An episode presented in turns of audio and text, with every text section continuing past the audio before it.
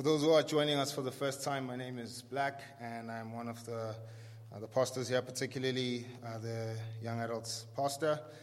Um, the ministry that Michelle spoke about earlier on, the tribe. Um, so if you're young adults, uh, young adult rather, please come chat to me if you're keen on joining us. We meet here on a Wednesday. Um, yeah, at seven, seven thirty. Tribe on the move. That's what's up, right? Um, thanks to, to Michelle um, for, for just sharing how the Lord has worked in her life. I'm going to pray for us uh, and then we'll, we'll jump into it. But before we, we do that, please open your Bibles to James chapter 5. That's where we are uh, this evening. James chapter 5. And we're reading verses 19 and 20. Um, I thought this was probably going to be the shortest passage uh, that we've ever done. Um, but I found out that Frost beat me to that when he did, I think, Ephesians 1, verse 3 only. So uh, we don't have the record, guys. Frost has it. Um, so we're going to do James 5, verses 19 till uh, 20. If you there, say, I'm there. It's good. Um, there's a booming noise. I don't know if. Okay, cool. Dope. Uh, it reads as follows My brothers, if anyone among you wanders from the truth and someone brings him back, verse 20, let him know that whoever brings back a sinner from his wandering will save his soul from death and will cover a multitude of sins. This is the word of the Lord. Father, thank you so much for your word. We thank you that it's active, living, um, that it's, yeah, sustained us, Lord. As we come to the end of our series in the book of James, uh, you've been with us for the past uh, five weeks, including this evening, and you've been faithful to us. And thank you for reminding us of your faithfulness through uh, Michelle's testimony. And Lord, we, we pray, um, as she said in, in her, her testimony, Lord, that we would uh, step out and, and live as Christians. As she has reminded us uh, to be active in our faith, I pray, Lord, that you would do that for us by the power of your Holy Spirit. Um, and pray that you, would really um, be with us uh, today. In your wonderful and precious name we pray, Lord Jesus. Amen. Amen. So, if you're taking notes, today's title is uh, This is a Family Project. Uh, this is a family project. I don't know what you know, uh, or if you have an obsession about lost words, right? So, somebody's lost words just before they die. I think our generation is not as, as obsessed um, about lost words, but, but we have some interest in it. In fact, there's a professor from Trinity University, Michael C. Kearl, he's a professor of sociology, um, and he says that the obsession around lost words came around uh, with the baby, baby boomer generation. So that's people were born in the 40s, uh, between the 40s and 60s. They had this obsession, uh, and that obsession was, was so much that it became marketable. People started exploiting it in films, and they'd make films about you know somebody's dying words, uh, books about somebody's dying words. People exploited it so much uh, that other weird spiritualities came out of that obsession. Where people would even say that if you listen to somebody's last words or dying words, they could probably give you a picture or a glimpse of the afterlife, right? Um, stuff like that. But but here's the thing regardless of whether we obsessed or which generation was obsessed with this, uh, human history does agree that there's a, there's a weightiness to lost words. Amen. There's a heaviness to, to lost words because that's the last thing you're going to hear from somebody. Right? So, say somebody was uh, a close relative, uh, parent, loved one, a leader. Um, their lost words, you're going to listen to those closely and pay attention to that. Um, as I, as I think now, um, there was a video that came out recently of one cop who came to the scene uh, when Tupac was shot. Um, and so the cop then says, these were Tupac's last words, which I'm not going to repeat in the pulpit. Um, but, but if you know anything about Pac, Pac hated police officers. And that police officer said Pac made him know, right? It was clear that I hate you, even as he dies. Um, and, so, and so you know when people are dying, the thing that they're going to use their breath to say. is really, it's really important. Either matters to them uh, it's going to help us uh, for those who, who stay behind. So as we, as we get into these two verses in chapter 5 of the book of James, these are James's last words, right? Uh, so, so James wants us to approach them with the, with the weightiness, with the heaviness, uh, seriousness, uh, because this is the last thing that he says to these Christians. Um, in fact, because of the persecution that has been happening, and we've seen that since chapter 1, uh, church history tells us that shortly after James wrote this letter, he, he got beheaded. So he got executed, right? And he died. Um, and, so, and so these words uh, were very important for him to say as the last thing um, that he would want these Christians to know. Last week's sermon, we, we remembered uh, that, that James was saying uh, to these Christians and to us that they, they would live as though they were the last Christian generation on earth. So they had a very strong tradition that Jesus is coming back in our lifetime. And so we want to live as though we are the last Christian generation on earth. And so, if that is true, what are these last words that James gives these Christians? What are the last words that James wants us to take after the five weeks of hearing him speak to us through this book? What are the five words I, I want all of us to walk away with um, as we close off this series?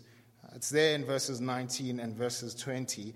Uh, there's a clear CTA uh, in those two verses. If you're a marketing buff, your brain just lit up when I said CTA.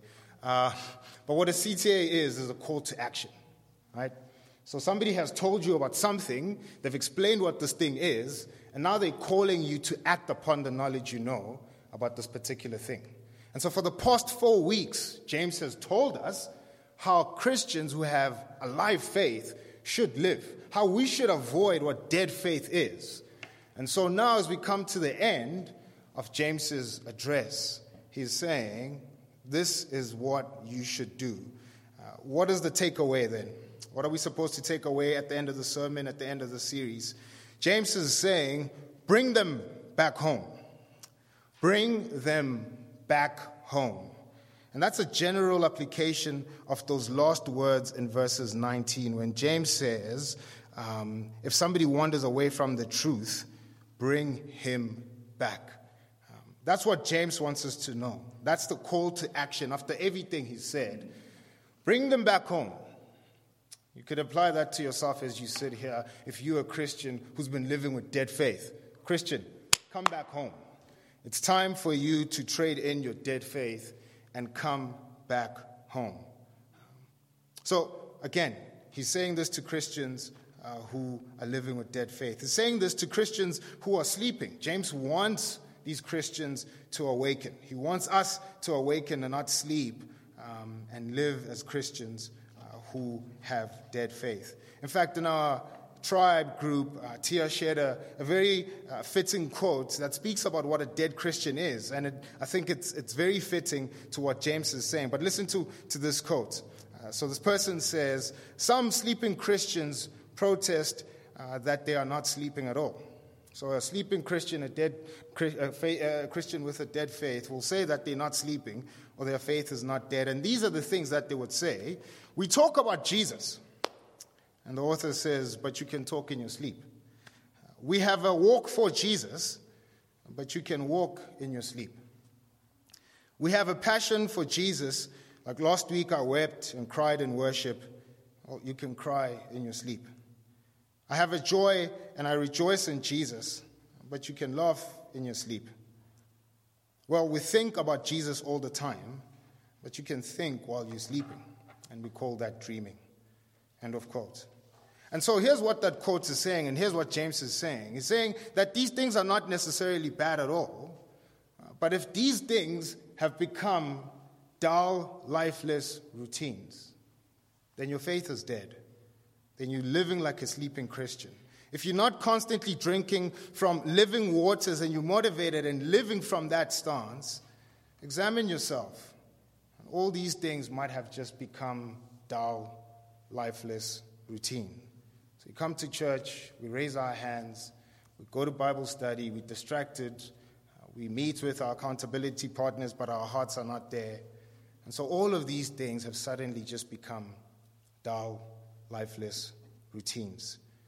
We've seen in the past four weeks what James has said, what dead faith looks like. A faith that does not have joy in the midst of trials, but it's a faith that grumbles, a faith that complains, a faith that's always uh, pointing fingers at God. It's a faith that leans on the world's wisdom, as Michelle greatly reminded us this evening. It's a faith that says, I will look at the world instead of relying on God's wisdom. Dead faith is a faith that does not have godly words or rely on God's word so that God's word can commission its hearts or commission its hands. Dead faith is a faith that does not love hard at all, or it's a faith that does not live as though it is part of the lost Christian generation on earth with bold, radical, brave faith. And so, what James has been saying to us, and what James is saying now in these two verses, which we're going to get into now, is that if this is where you are, it's time to come back home. It's time to come back to God. And this is a family project. We need to do this. Call each other back home. We need to call those who have wandered off and have started living with dead faith. Amen. Man, listen to verses 19. We're going to walk through this. Uh, the first phrase there in verses 19, James calls these Christians uh, my brothers. And I want us to, to pause there because this, this phrase, my brothers, denotes a family. It speaks of this identity that James uh, sees these Christians in. In fact, this whole letter, James has had that heart. He's been speaking to these Christians as his brothers, as his sisters. Uh, this is his family. These are not just strangers, but these are people he loves, he cares for. If you turn back a couple of pages, go back to chapter 1, and see how many times James uses that phrase, brothers or beloved brothers. Chapter 1, verses 2 Count it all joy, my brothers. Chapter 1, verses 9 Let the lowly brother boast in his exaltation Chapter 1, verses 16 Do not be deceived, my beloved brothers. Chapter 1, verses 19 Know this, my beloved brothers. Chapter 2, verses 1 My brothers, show no partiality. Chapter 2, verses 15 If a brother or a sister is poorly clothed and lacking in daily food. If you jump over to chapter 3, verses 1 No, uh, not many of you should become teachers, my brothers chapter 4, verses 11 do not speak evil against one another, brothers. Chapter 5, uh, verses 7 that we looked at last week be patient, therefore, brothers. And jump back to verses 19 of chapter 5, my brothers.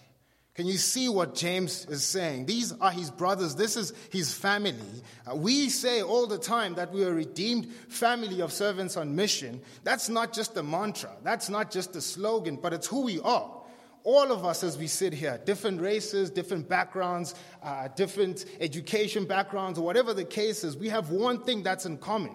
All of us have the same brother who died for us on the cross. All of us have been called together to have one Father who is God. You and I are family.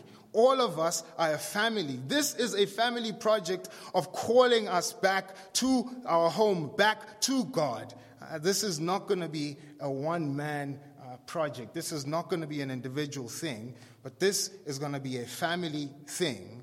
What James is saying here, as we call Christians who've wandered off, who are living with dead faith, James is saying that we shouldn't be like our local Jehovah's Witnesses who come to our gates and at first sight, you just want to lock them out because they're strangers and you know that they're going to treat you just like a, a, a box to tick and they're not going to hear you, they're not going to treat you like family at all. And in fact, I'm not taking shots. In my street, I've had probably uh, five couples of Jehovah's Witnesses that have come to my house, all of them uh, differently. But I later found out that they're all from the same church. And so when the fifth couple came, I wondered and asked myself, don't these people sit down and say, hey, have you seen that black guy at number 10? Yeah, no, I've, I've visited him. I've shared the stuff with him. No, none of them do that. Again, because I'm just a box to tick. And so all of them come and treat me like something that's off a project, but not necessarily some, somebody who wants to belong in their family. And James is saying that to these Christians here. We are brothers, we are sisters. Let's not treat each other like strangers. So much so that if we have to go call another Christian to come back home, they're not going to look at you and say, Who are you? Why are you calling me back home? what is this home that you're calling me back to? I've actually never felt like I'm part of that family at all. I see you coming here and you're saying, I haven't been to church in three or four months. What do you care? Because even when I was there, you didn't treat me like I was family. You didn't care for me at all. And so James is saying, treat each other like a family so that when you call each other back, you're doing that like a family. Amen. And not just a bunch of strangers who are treating each other like projects, but we treat each other like family, like brothers and sisters. So when we do the work of calling each other to not live in dead faith, it is as, as family. Um, in fact, I've shared the story with, with some of you. Um, I remember the first time I came to Christ Church. Um, when I got here Sunday, I think it was like quarter past eight, uh, the first person I met was King Rafa. Um, and, and Rafa just, just loved on me, right? Um, and that was something that I was looking for because uh, all the other churches that I had been to previously, like, uh, yeah, if you didn't drive a fancy car, you, didn't, you weren't part of the royal family, you didn't dress nicely, then you're not part of the community, right? Um, and so I was longing for that. I was longing for community, I was longing for belonging, to be loved. And I walked in here, and I remember how Rafa just loved on me. And not only that, but he introduced me to Kate, to Reggie, to David, and I was just shocked by all the love that I was getting. These people are genuinely interested in knowing who I am, where I'm from, what I'm about. Um, and to give you some background, when that was happening, me and my wife were engaged. We weren't part of a church because the churches that we were in, we left for other issues. Uh, and so I was looking for a church for all of us, for both of us to go to. Um, and I tried another church, which I'm not going to name by name, um, but, but it was a tight church, it was super tight, right? Uh, so if you rock skinny jeans, you're going to have a tough time there. Um, or if you have tattoos, you're going to have a tough time, right? Uh, so, but I was willing to give up skinny jeans and tattoos for Jesus. So I invited my wife, and she walked in, and she was like, "Yeah, you can stay here with your people. I'm, I'm out." Right? She left, um, and I was like, "Lord, you have to help me." Right? Fast forward, Google Christ Church, I walk in here everything I told you happens. Rafa speaks to me, meet Reggie, I meet everybody. No joke. As I'm walking back home, I think to myself, and I pray, in fact, I'm like, Lord, if this chick doesn't want to come to this church, it's over. We're breaking up. We're done. I found a family. I found where I belong. I found love. And if she's not going to be part of this, you'll give me another go. Right? We're done. Right? But that's how much I found family. That's how much I found belonging. That's how much I was loved. Are we perfect? No, we're not. Will we ever be perfect this side of heaven? No, we won't. But we strive to live like family, to love each other like family. So that when I do call you and I say, Bantu, I haven't seen you at church in three weeks, Bantu is like, Who are you? That's not going to happen. So when I call her back, when she calls me back, I know who she is. I know she cares for me. I know she loves me. I know we've walked together. I know she's a sister. She knows that I'm a brother. And we walk in that relationship. And so when we're screaming, we a redeemed family of servants, it's not just the box we're ticking, it's not a mantra, it's not a slogan, but it's who we truly are, and we believe it. Because when it does matter, and somebody's out in the cold, they need to know that home is warm. We can call them back, and they can come home. Amen. And that's what James is saying. That's the last thing he wants these Christians to hear. Uh, the second thing that he brings out there, listen to what he says. My brothers, if anyone among you wanders from the truth. I Googled that word wandering um, in the Oxford Dictionary. Um, and, and, listen to what the Oxford says, and I think it, it's fitting. Um, it says, wandering is slowly moving from a fixed point or place, slowly moving away from a fixed point or place. And the thing to note there is this slow movement. And so when one wanders from the truth, this fixed truth of God, this place of God, his family, his community, it doesn't happen overnight. We don't wake up with dead faith overnight, church. It happens over a couple of months, couple of days, couple of weeks, couple of years, and then you suddenly find yourself in the cold and you've wandered off. KB, Christian rapper, calls this the art of drifting. Amazing song. Listen to it when you get home.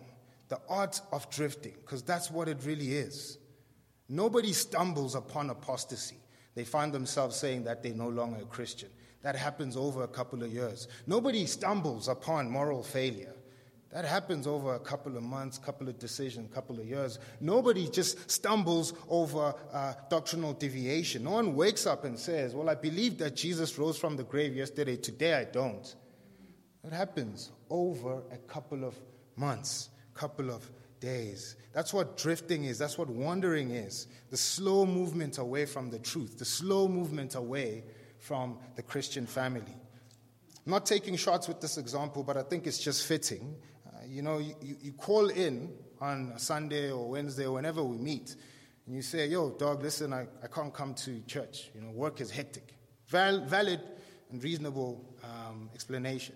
But then what happens is the second week, you don't come to church because now you're resting from your first week of how hectic work was, right? And then the third week, you don't come to church because now you need to uh, uh, kick yourself back into action before you come to church. That's the third week. The fourth week, you don't come because you've already missed, missed three weeks and it's the end of the month. So why should I even bother coming?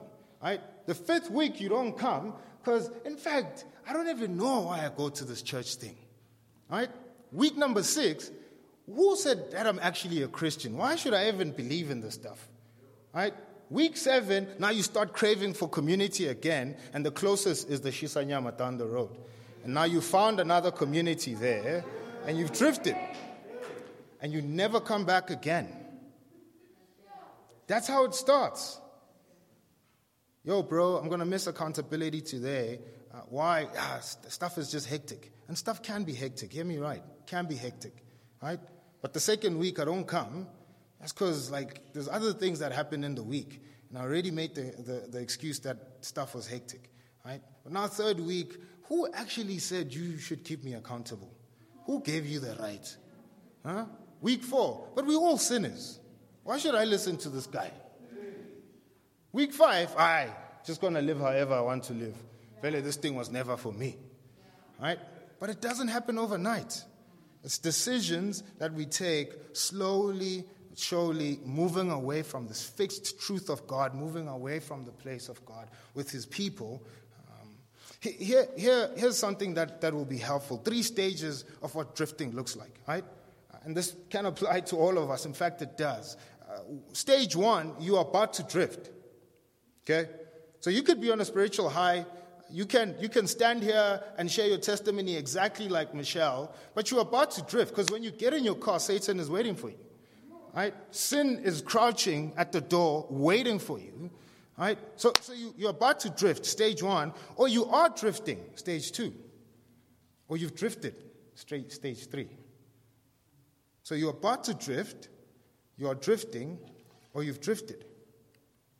And what James says here is the only way to come back is to trust and rely on this truth that you've always relied on.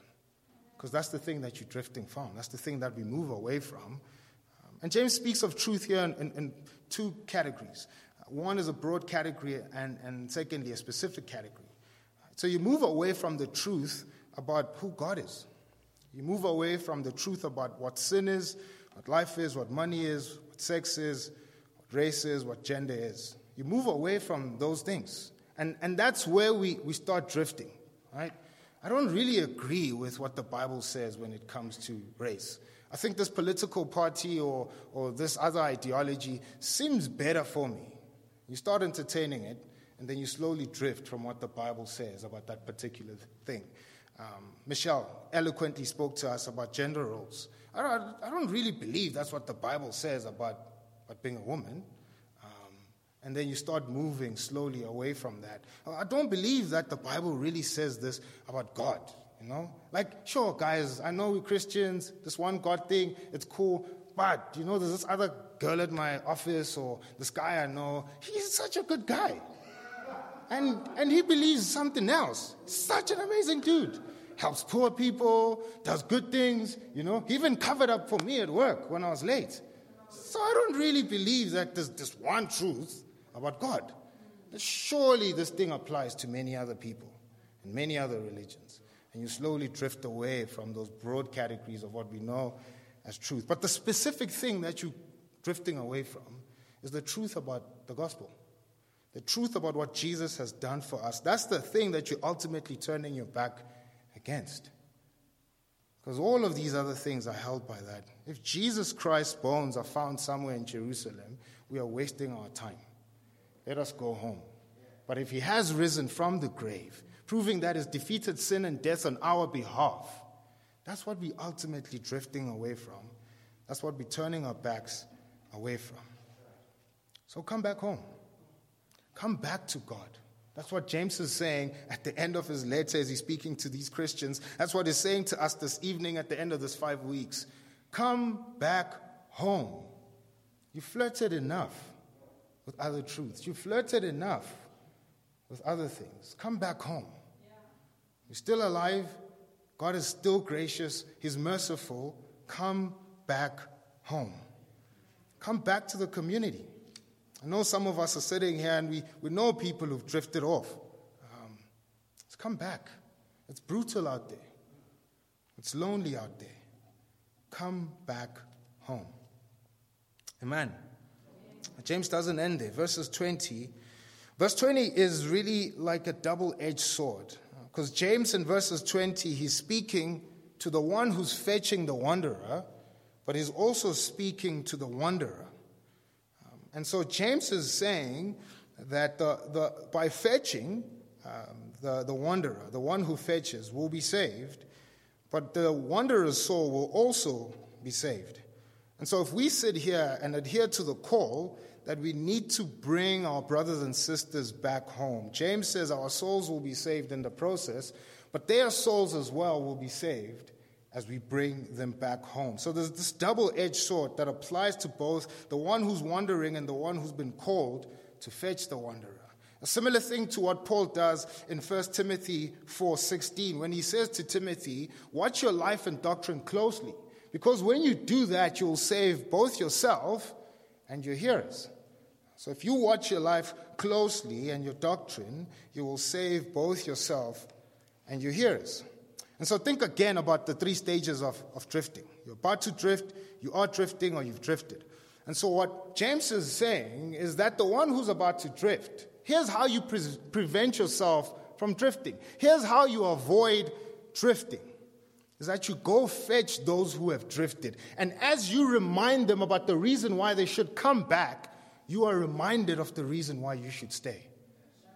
As you tell them, come back home, because Jesus died for you, because Jesus gave his life for you. Remember what Christ has done. Remember how merciful God is. Remember how caring and loving God is. Guess what's happening as you're doing that? You are reminding yourself of the same truth. So you are saving yourself as well as you telling them why they should come back home. You telling yourself why I should stay. If you're about to drift, go fetch those who have drifted. And you'll save yourself and them. If you've been wondering how to fight sin, and this is something we talk about at the tribe quite often, here's an effective way of fighting sin.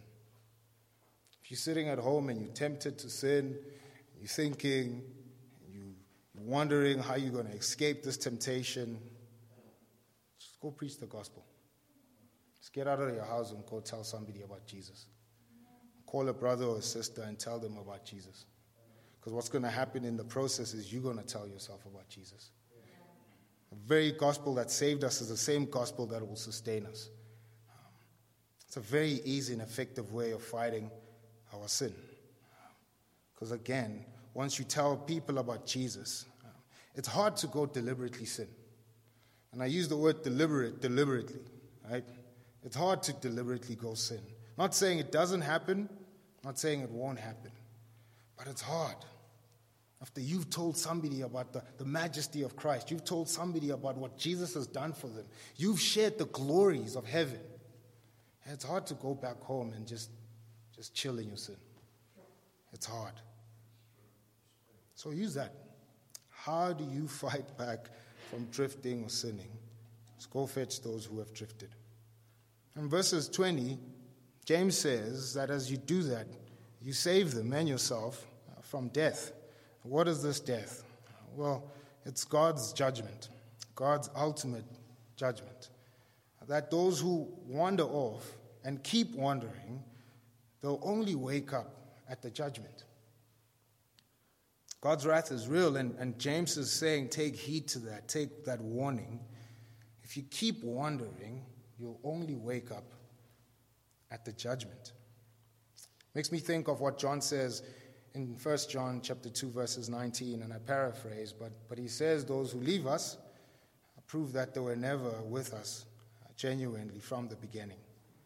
Um, and what he's saying there is that those who wander off and keep wandering off uh, just prove that they were actually never with us to begin off with. And that's a scary reality. And this is the same thing James has been saying over and over, right? You can have a season where you're struggling to have joy, but don't park there because that's not who you are. You're a person of joy. We are people of joy. There could be seasons where you're unloving, but don't park there because we are people of love. That's not your permanent address. So come back home. Will there be seasons where we are wandering? Yep. Just don't stay there. When we come and call you back, when I'm wandering and you're coming to call me back, I should take that as God's grace. I should take that as God's mercies. I should come back. The one who stays wandering proves that he was never part of us to begin off with.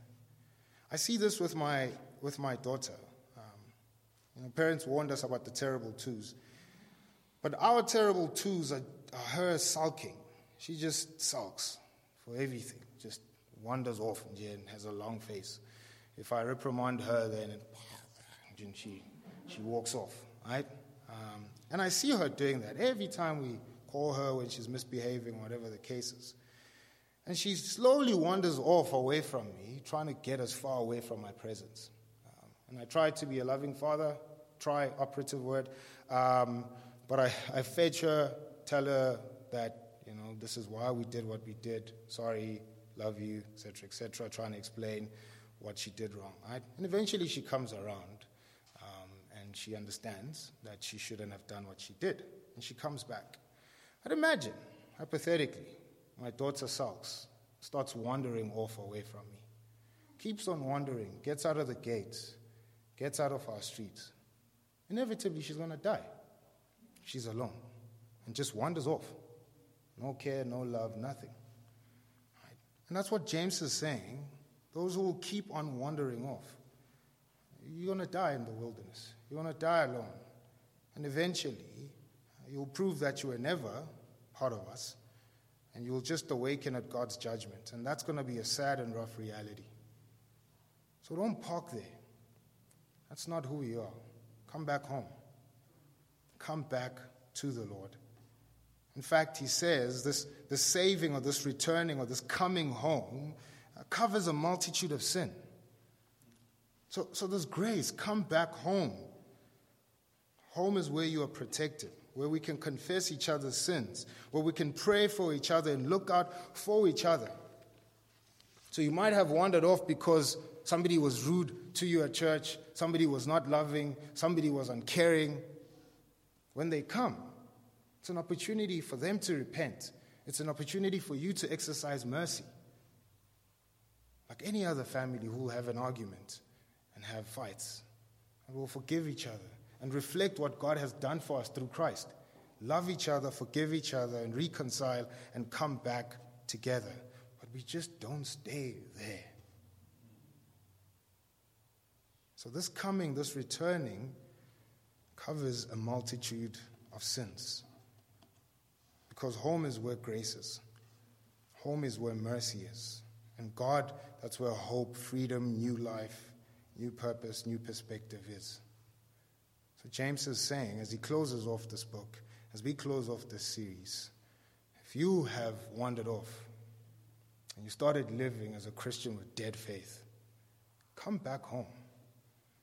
If you started living as a Christian who's sleeping, and everything has just become a dull, lifeless routine. Wake up, come back home. Christ died for you. He lived a perfect life that you're failing to live right now, and He lived it on your behalf. And He took that punishment of God on the cross, where every time we fail each other, He did not disobey God in any respect. He was loving perfectly. And yet he was killed for our imperfections, killed for our failures, killed for all our else.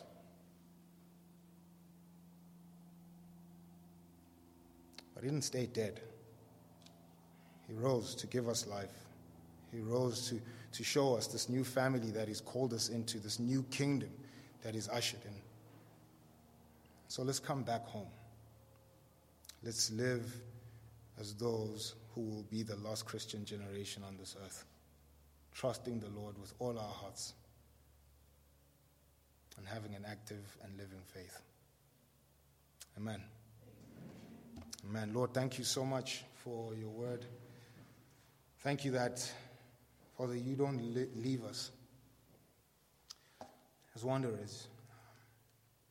You left your home, Jesus, to come into a mess so that you can call us back home.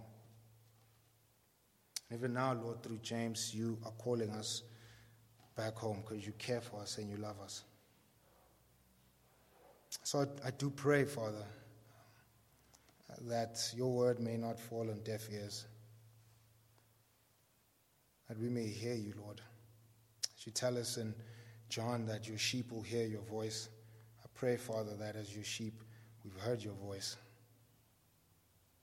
and that we would heed the call and, and come back to you, Lord. It's hard, it's not an easy thing, but you know and you empathize, Lord. And so I pray that by the power of your Holy Spirit, you may help us. Remind us that this is a family project. It just doesn't fall on the shoulders of one individual. And so encourage us, Lord, to stand together, to go bring back our brothers and sisters who are living in dead faith. In your wonderful and precious name we pray, Lord Jesus. Amen.